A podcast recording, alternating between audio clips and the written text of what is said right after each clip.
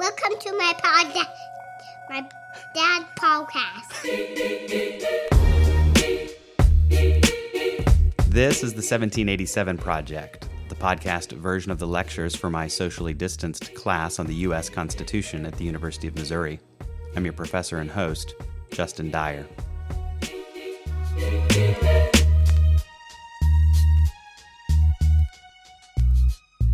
We spent some time last week talking about this question Are we a republic or a democracy? Are we something else altogether?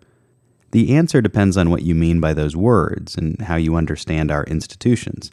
But we could say at least this We have a constitution that claims to draw its authority from we the people, and it creates political institutions that are representative of us, the people, in varying degrees. By design, the House of Representatives is the most directly responsive to the people and to changes in public opinion. They're elected every two years. Then the Senate, and then the presidency, where the number of electors in each state is equal to the number of representatives and senators from that state. And then finally, and only remotely, the Supreme Court, whose members are nominated by the president and confirmed by the Senate. We haven't really even talked about, and we'll table for now, the army of federal civil service bureaucrats who are not elected but who nonetheless wield enormous policymaking power. Now, a question related to all of this how do we go about choosing who will represent us? And if we want our representatives to truly represent us and our interests, is it a problem that money seems to buy influence in all sorts of ways? Would politics be better if we could get money out of it? And what does the Constitution have to say about all that? The first question about money and its influence in our elections is the subject of all sorts of empirical scholarship, and the conventional wisdom that the person with the most money wins the election often turns out to be wrong. Just think about Michael Bloomberg's campaign spending in 2020. Bloomberg spent over a billion dollars of his own money on his own campaign, and he didn't get very far in the Democratic primary. Factors other than money explain electoral success.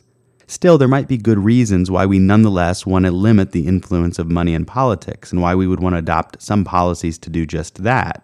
Scholars could look empirically at whether those policies are effective at actually limiting the influence of money in politics. And that's a separate question from whether any of those policies is constitutional. On the constitutional question, we don't really have a lot to work with. According to the Elections Clause, Congress may, by law, make or alter regulations about the manner of holding federal elections. And then the First Amendment to the Constitution says this Congress shall make no law abridging the freedom of speech or of the press or of the right of the people to peaceably assemble and to petition the government for a redress of grievances.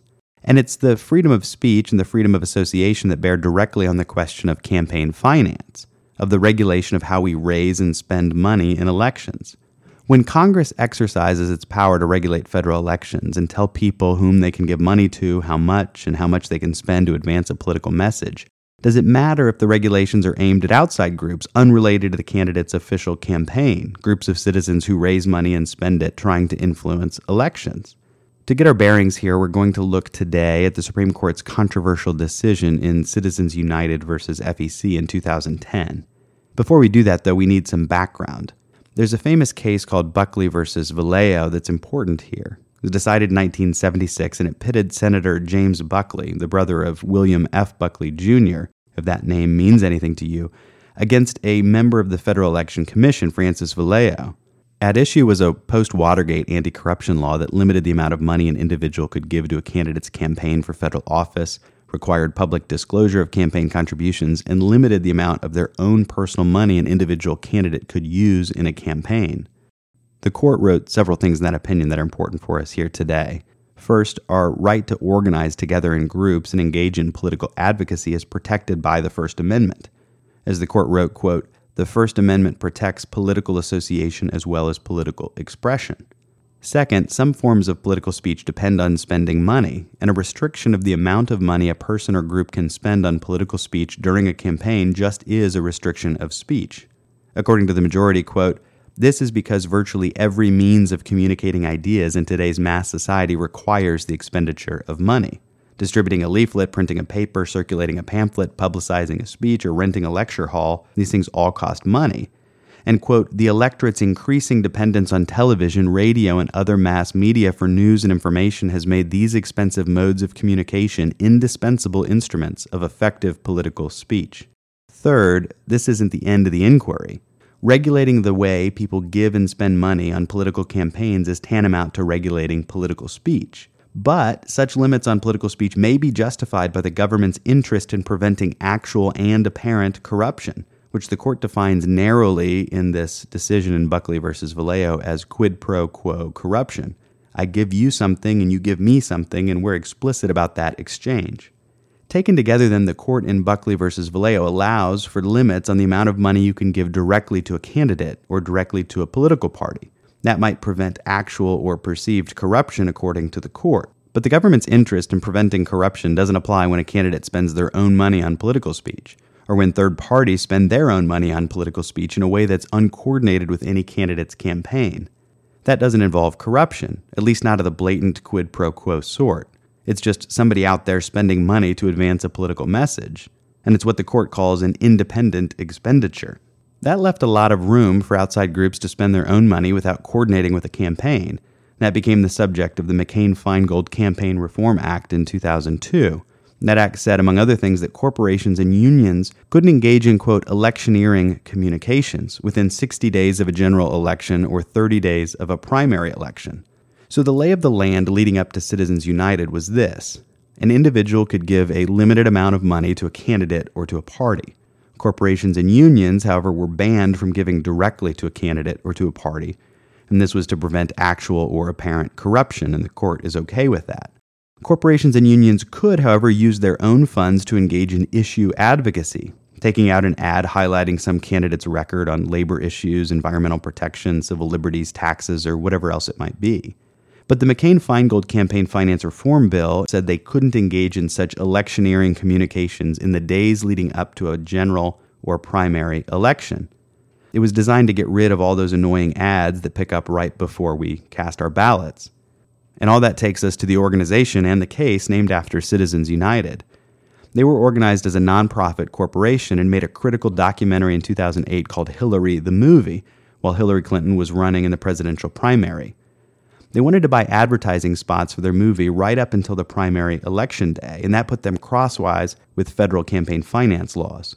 Here's the ad they wanted to run Senator Clinton is claiming basically the entire eight years of the Clinton presidency as her own, except for the stuff that didn't work out, in which case she says she has nothing to do with it.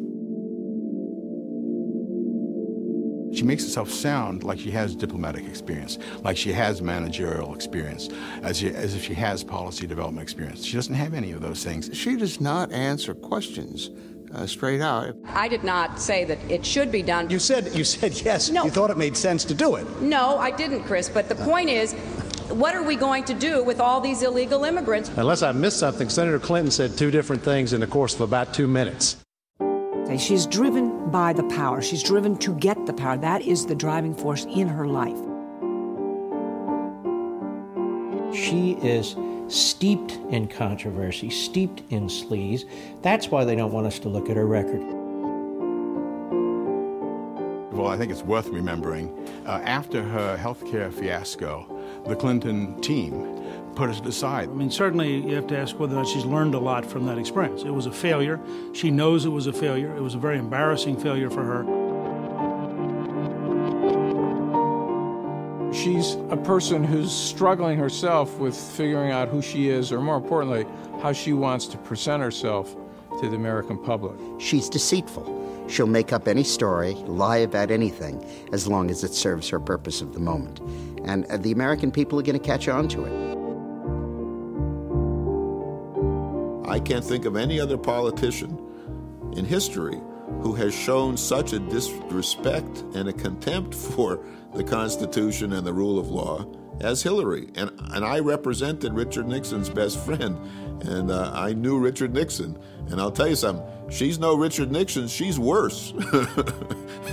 Ruthless, vindictive, venal, sneaky, ideological, intolerant. Liar is a good one. Scares the hell out of me. Am sick and tired of people who say that if you debate and you disagree with this administration, somehow you're not patriotic. And we should stand up and say, we are Americans and we have a right to debate and disagree with any administration. At the time, the relevant provision of federal campaign finance law said no corporation or union could use its general treasury funds to pay for, quote, publicly distributed electioneering communications. That was speech advocating for or against the election of a clearly identifiable candidate for federal office that's available to more than 50,000 people at a time and is aired in the 30 days leading up to a primary election. So big media buys on television right before the election are prohibited to corporations and unions. You could create a separate kind of organization, a political action committee that segregates funds from the corporation or union and use that to engage in electioneering communications. But the corporation or union can't just spend its own general treasury money directly on campaign speech during these windows of time. Citizens United then sues the Federal Election Commission and argues that this aspect of federal campaign finance law violates its First Amendment rights to free speech. A majority of the court agreed, described the McCain Feingold limit on electioneering communications during this window as a, quote, outright ban on speech backed by criminal sanctions. So the freedom of speech and the freedom of association protect the right of citizens to associate together in corporations or unions and use their money to advocate for political causes, so long as they're not coordinating their activities with a candidate's campaign or donating directly to a candidate's campaign. The alternative would be to allow the federal government to limit political speech by corporations, something the government conceded would allow it to prevent a corporation, including the nonprofit type like the ACLU, the NRA, or the Sierra Club, from publishing and distributing even books or pamphlets just before an election. And for a majority of the court, that highlighted its clear tension with the First Amendment. But what are the government's interests in preventing actual or apparent corruption? Remember, for the court, that means old fashioned quid pro quo corruption, which remains illegal. And according to the court, independent expenditures just don't involve corruption, real or apparent, because you aren't giving your money to anyone. There's no quid, and so no quid pro quo.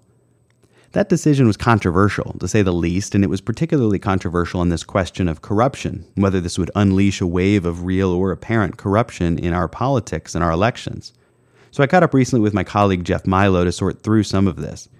He's the co author of the new book, Campaign Finance in American Democracy What the Public Really Thinks and Why It Matters, just out from the University of Chicago Press. The book looks in particular at whether campaign finance laws actually lessen the perception of corruption in our elections. And so we talk about that, but we also talk a bit about some of these background cases as well. All right, I'm here with Jeff Milyo, a professor of economics and chair of the Department of Economics at the University of Missouri. He is the author, co author of a new book called Campaign Finance in American Democracy What the Public Really Thinks and Why It Matters. Did I get that title right? Yes, you did. Well, thanks for joining us to talk a little bit about your book about campaign finance and some of the background that makes your findings in the book interesting is the decision that the Supreme Court came out with in Citizens United versus FEC. And I wonder if you might just give us brief background of what do we need to know to make sense of Citizens United, and what do we need to know about Citizens United to make sense of your book?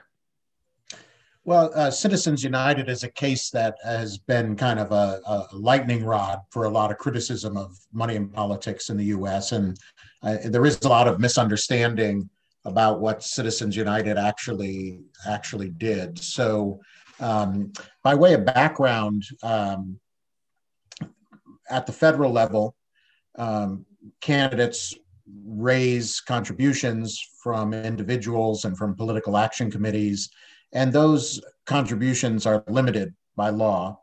And corporations may not give directly to candidates, unions may not give directly to candidates. Um, however, um, the uh, Citizens United opened things up so that any group can engage in what are called independent expenditures. And what's meant by an independent expenditure, this would be advocacy for or against a candidate, but done independently of any campaign. And so the Supreme Court in Citizens United in 2010 said that corporations and unions can engage in these kinds of independent expenditures um, and, and since then, the law has been liberalized a bit more to allow uh, super PACs, which are political action committees that collect money from uh, a variety of sources and to pool that money and run independent expenditures. So um, that's a little bit of vocabulary there. Uh, but we have to kind of go back to the 1976 uh, Buckley Valeo decision, which said that uh, government can regulate political campaign uh, speech and contributions, but only for the purpose of preventing corruption or the appearance of corruption. And so the court has been fairly consistent in uh, defining corruption as quid pro quo exchanges of, of money for favors. And that's why these independent expenditures that are run separately from campaigns are, are permissible because they don't involve a direct contribution to candidates. So the court has drawn that distinction between a contribution given directly to a candidate and an independent advocacy. And so, yeah, the Buckley versus Valeo is William F. Buckley's brother, the senator from New York, Senator Buckley, ends up suing the FEC commissioner uh, and arguing about these regulations. And then Citizens United, tell us who, what is the group Citizens United? What were they actually doing? What's the nuts and bolts of this case? So, um, quick little bit of background is that independent expenditures by individuals were always permissible. And it was kind of a gray area whether a corporation or a union or a group could engage in independent expenditures. The Federal Election Commission interpreted federal law to mean that they couldn't. And so that was what was uh, adjudicated in Citizens United. Citizens United was a nonprofit corporation which uh, uh, created a documentary called Hillary the Movie about it was basically bad things about Hillary Clinton, uh, who was a candidate for federal office. And, and so by offering this video on demand shortly before the Democratic primaries, it violated um, a law which prohibited um, electoral communications within 30 days of a primary uh, an electoral communication is one that mentions a candidate for federal office and can be reasonably interpreted as um, as campaign speech. Um, and and so because this was a corporation that was uh, publishing and distributing Hillary the movie, it would be an example of a corporation engaged in campaign spending, which is prohibited. That's been prohibited by law since 1907 uh, with the uh, Tillman Act, and um, and so that went all the way to the Supreme Court, and um, the federal government argued that yes, indeed, they had the right to prevent the dissemination of books or movies if these were published by corporations or by unions, uh, if they mentioned candidates in a way that was construed to be campaign speech. And so that you could imagine might open the door to a lot of uh, potential censorship.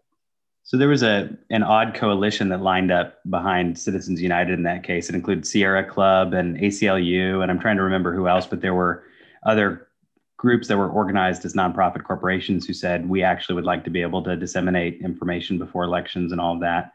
How much did the 30 day window matter? Could Citizens United have advertised their movie on the airways or on television in a way that advocated for against a candidate for office, but done that um, outside of that window? It, was it just that that time window that mattered, or could they have done it another so time? The the 30 day window was an artifact of the McCain Feingold reform in 2002. And so the court had always drawn a very clear line between what is express advocacy and what's issue advocacy. And, and issue advocacy, that's not campaign speech, and that's essentially unregulated. We have free speech and free association, and anyone can can say whatever they want about issues, and you can collect money from whatever group you want to run ads about issues. So for against the minimum wage law, etc. The court historically interpreted express advocacy very um, you know, very narrowly that that that would be communications that advocate for or against the election of a candidate. Uh, and so and and actually use the words you know vote for vote against support oppose uh, and of course what you can imagine so that kind of campaign speech has to be funded by money raised in limited amounts from individuals or political action committees not from corporations not from unions so-called hard money and so what was happening is that you know groups are always pushing the boundary. So we saw a lot of um, interest groups um, running ads that would be a close substitute for express advocacy. So, not saying vote for or against, but saying, you know, tell Senator Schumer to support immigration reform and stop dragging his feet with scary music and and you know this is a close substitute for vote against Schumer.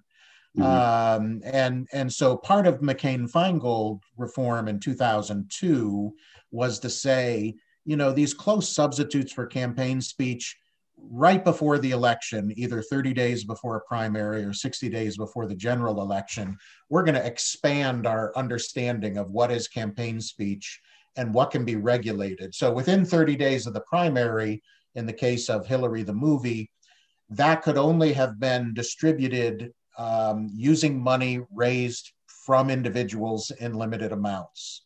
Uh, they could have, outside of the 30 day window, because Hillary the movie didn't explicitly say vote for or against Hillary, they could have run that um, outside of that window. So it was a bit of a technicality.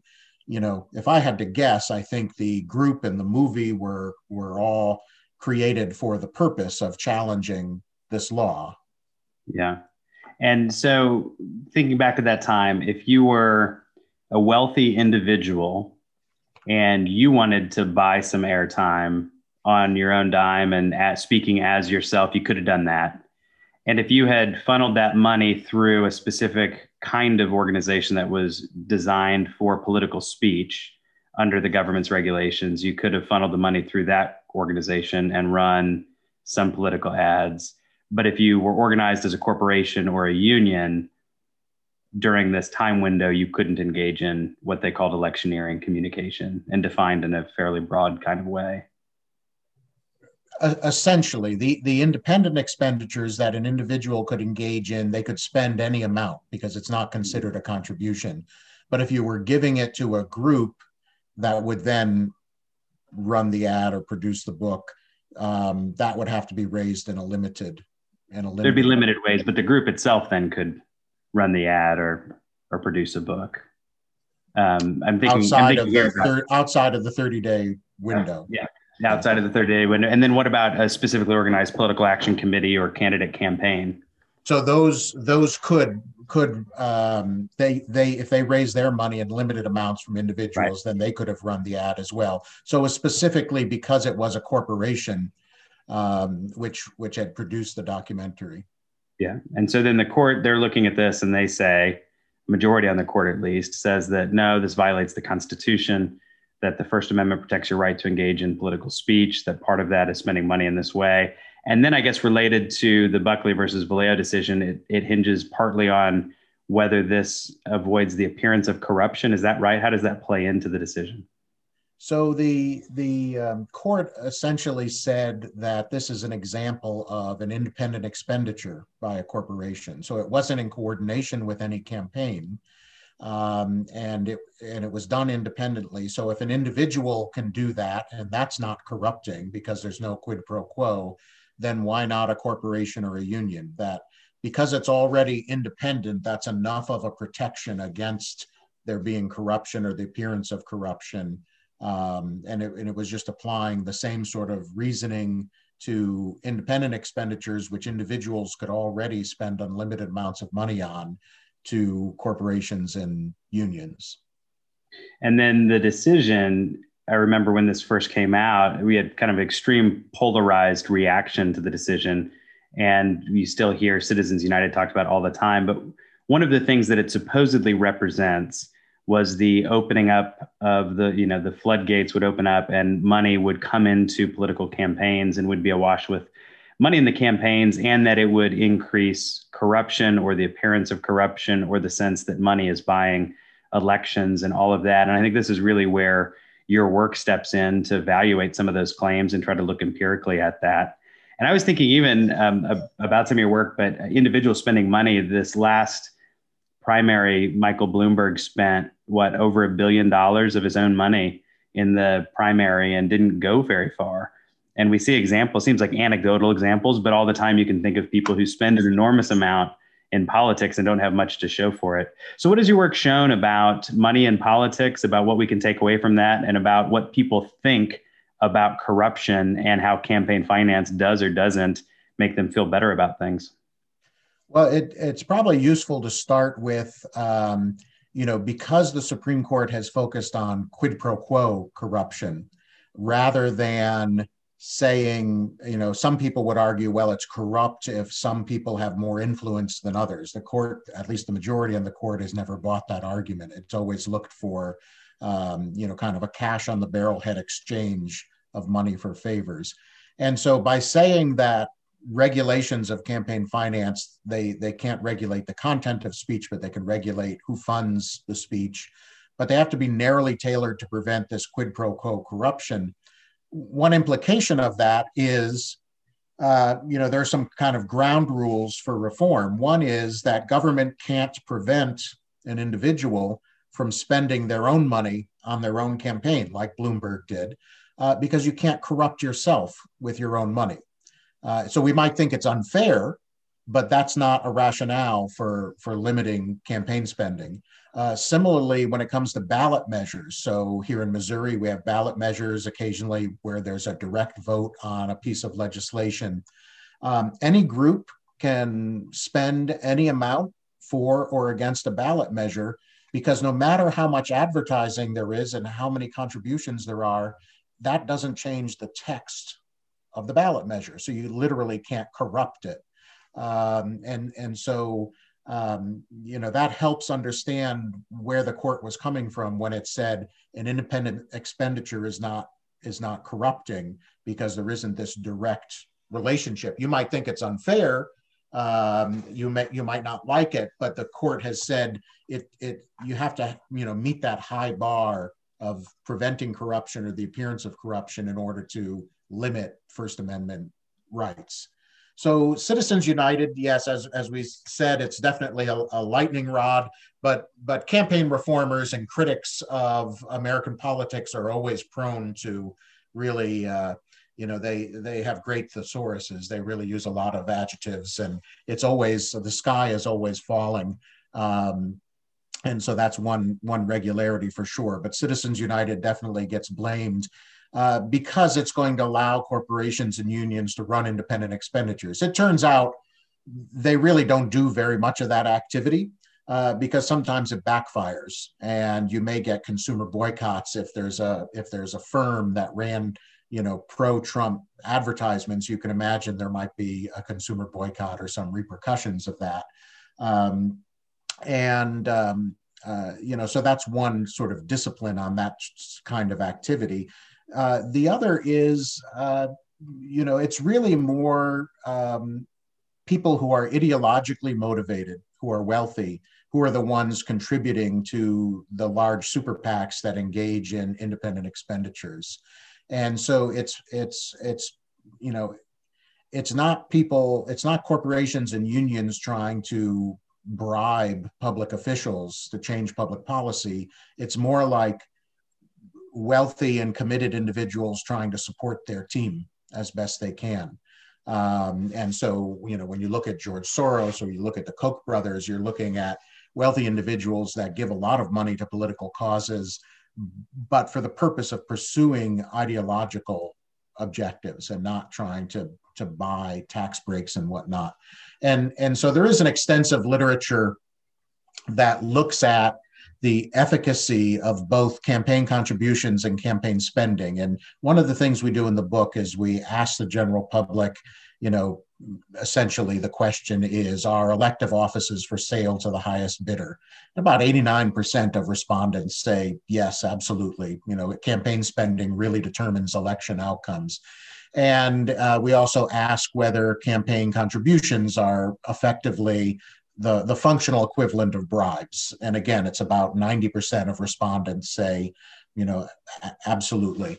Uh, if you turn around and you ask people who study money and politics this, which we do in another survey of experts, it's more like 10% agree with that. And that's, I, I give that as just the shorthand version of the social science literature finds that campaign contributions, because they're limited by law, because the actions of political representatives are being watched by the media, by political opponents, and because legislation is produced by a collective, so no one person can really deliver on a promise, it's not really um, an effective way to try to influence policy by giving limited campaign contributions to people who can't do much by themselves.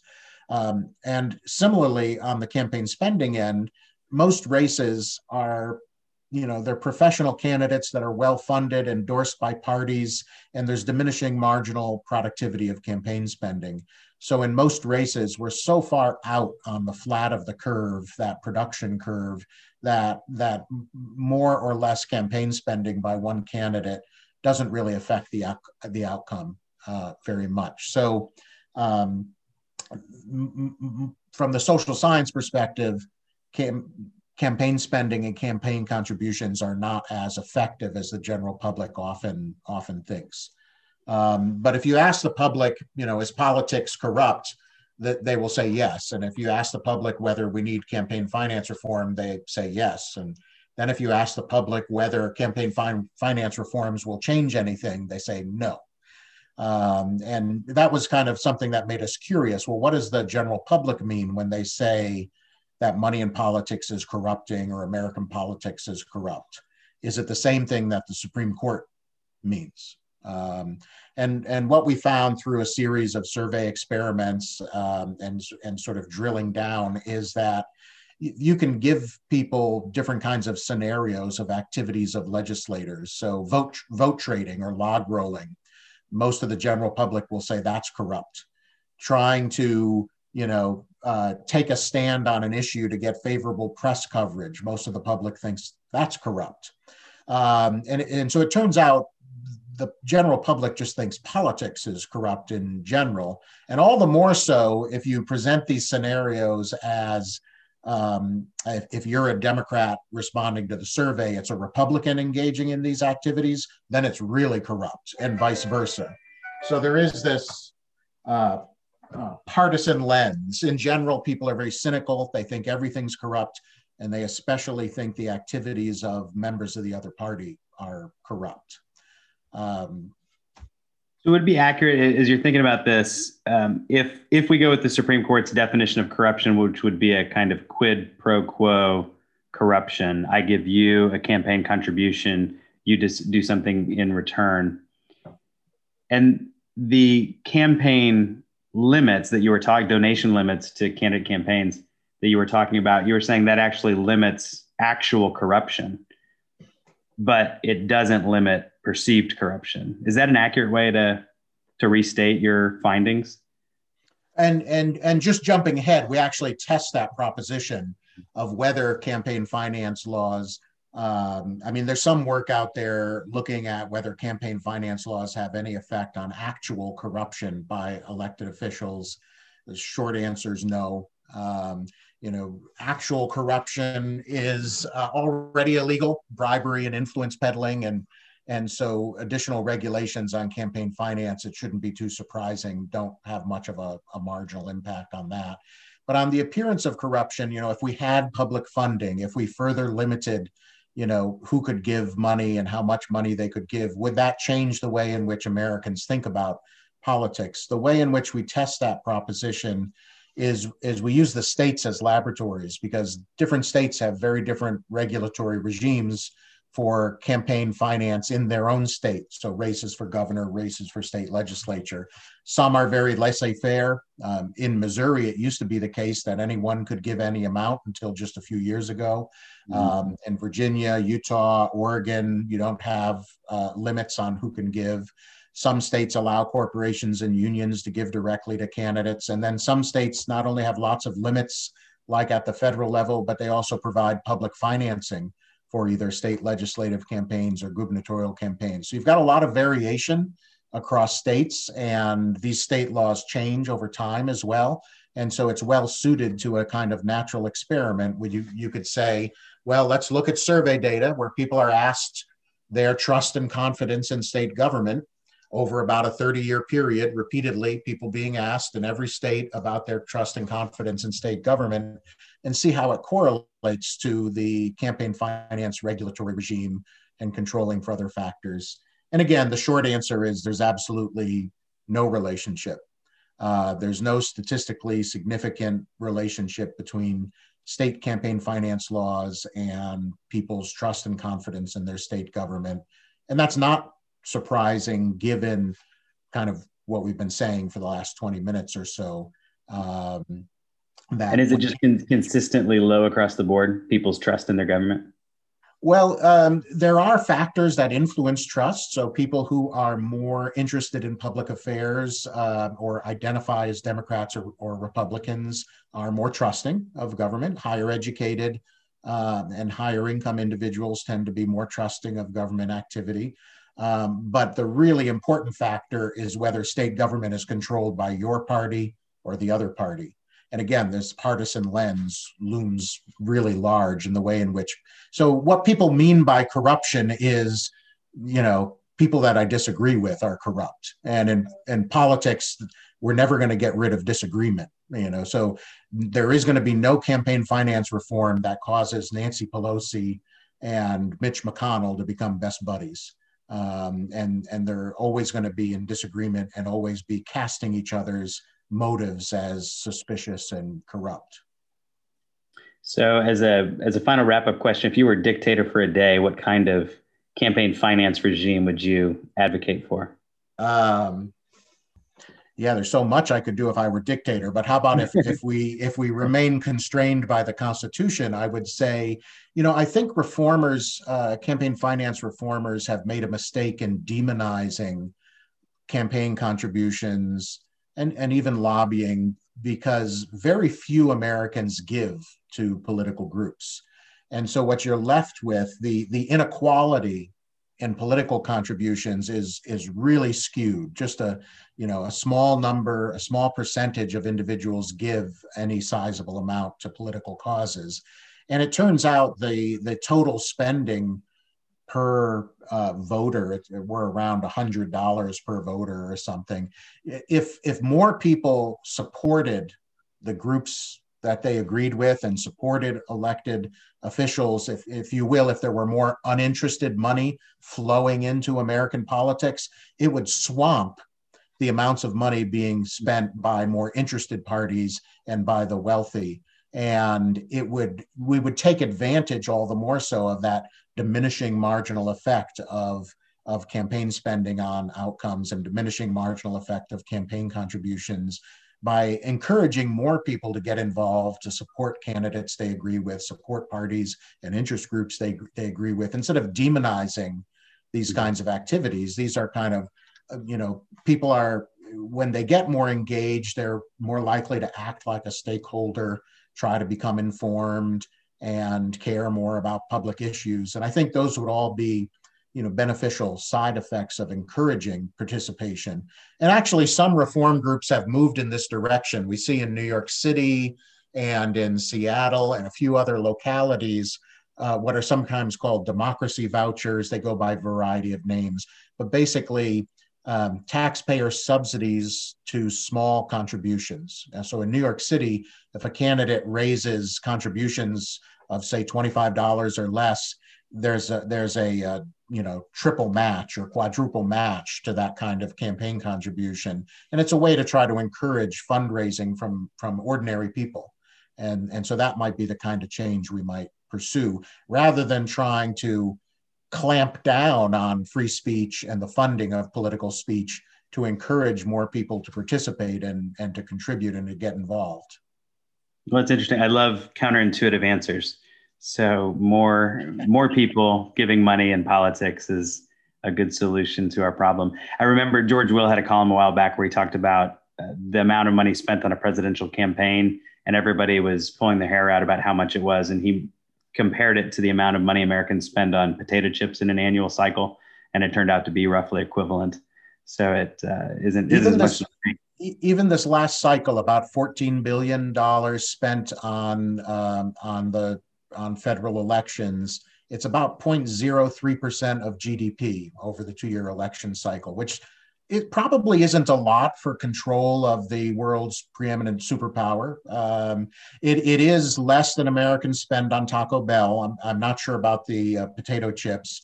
Um, you know, so so having some context definitely helps. Right. Well, thanks for being with us, providing some context for campaign finance today. All right.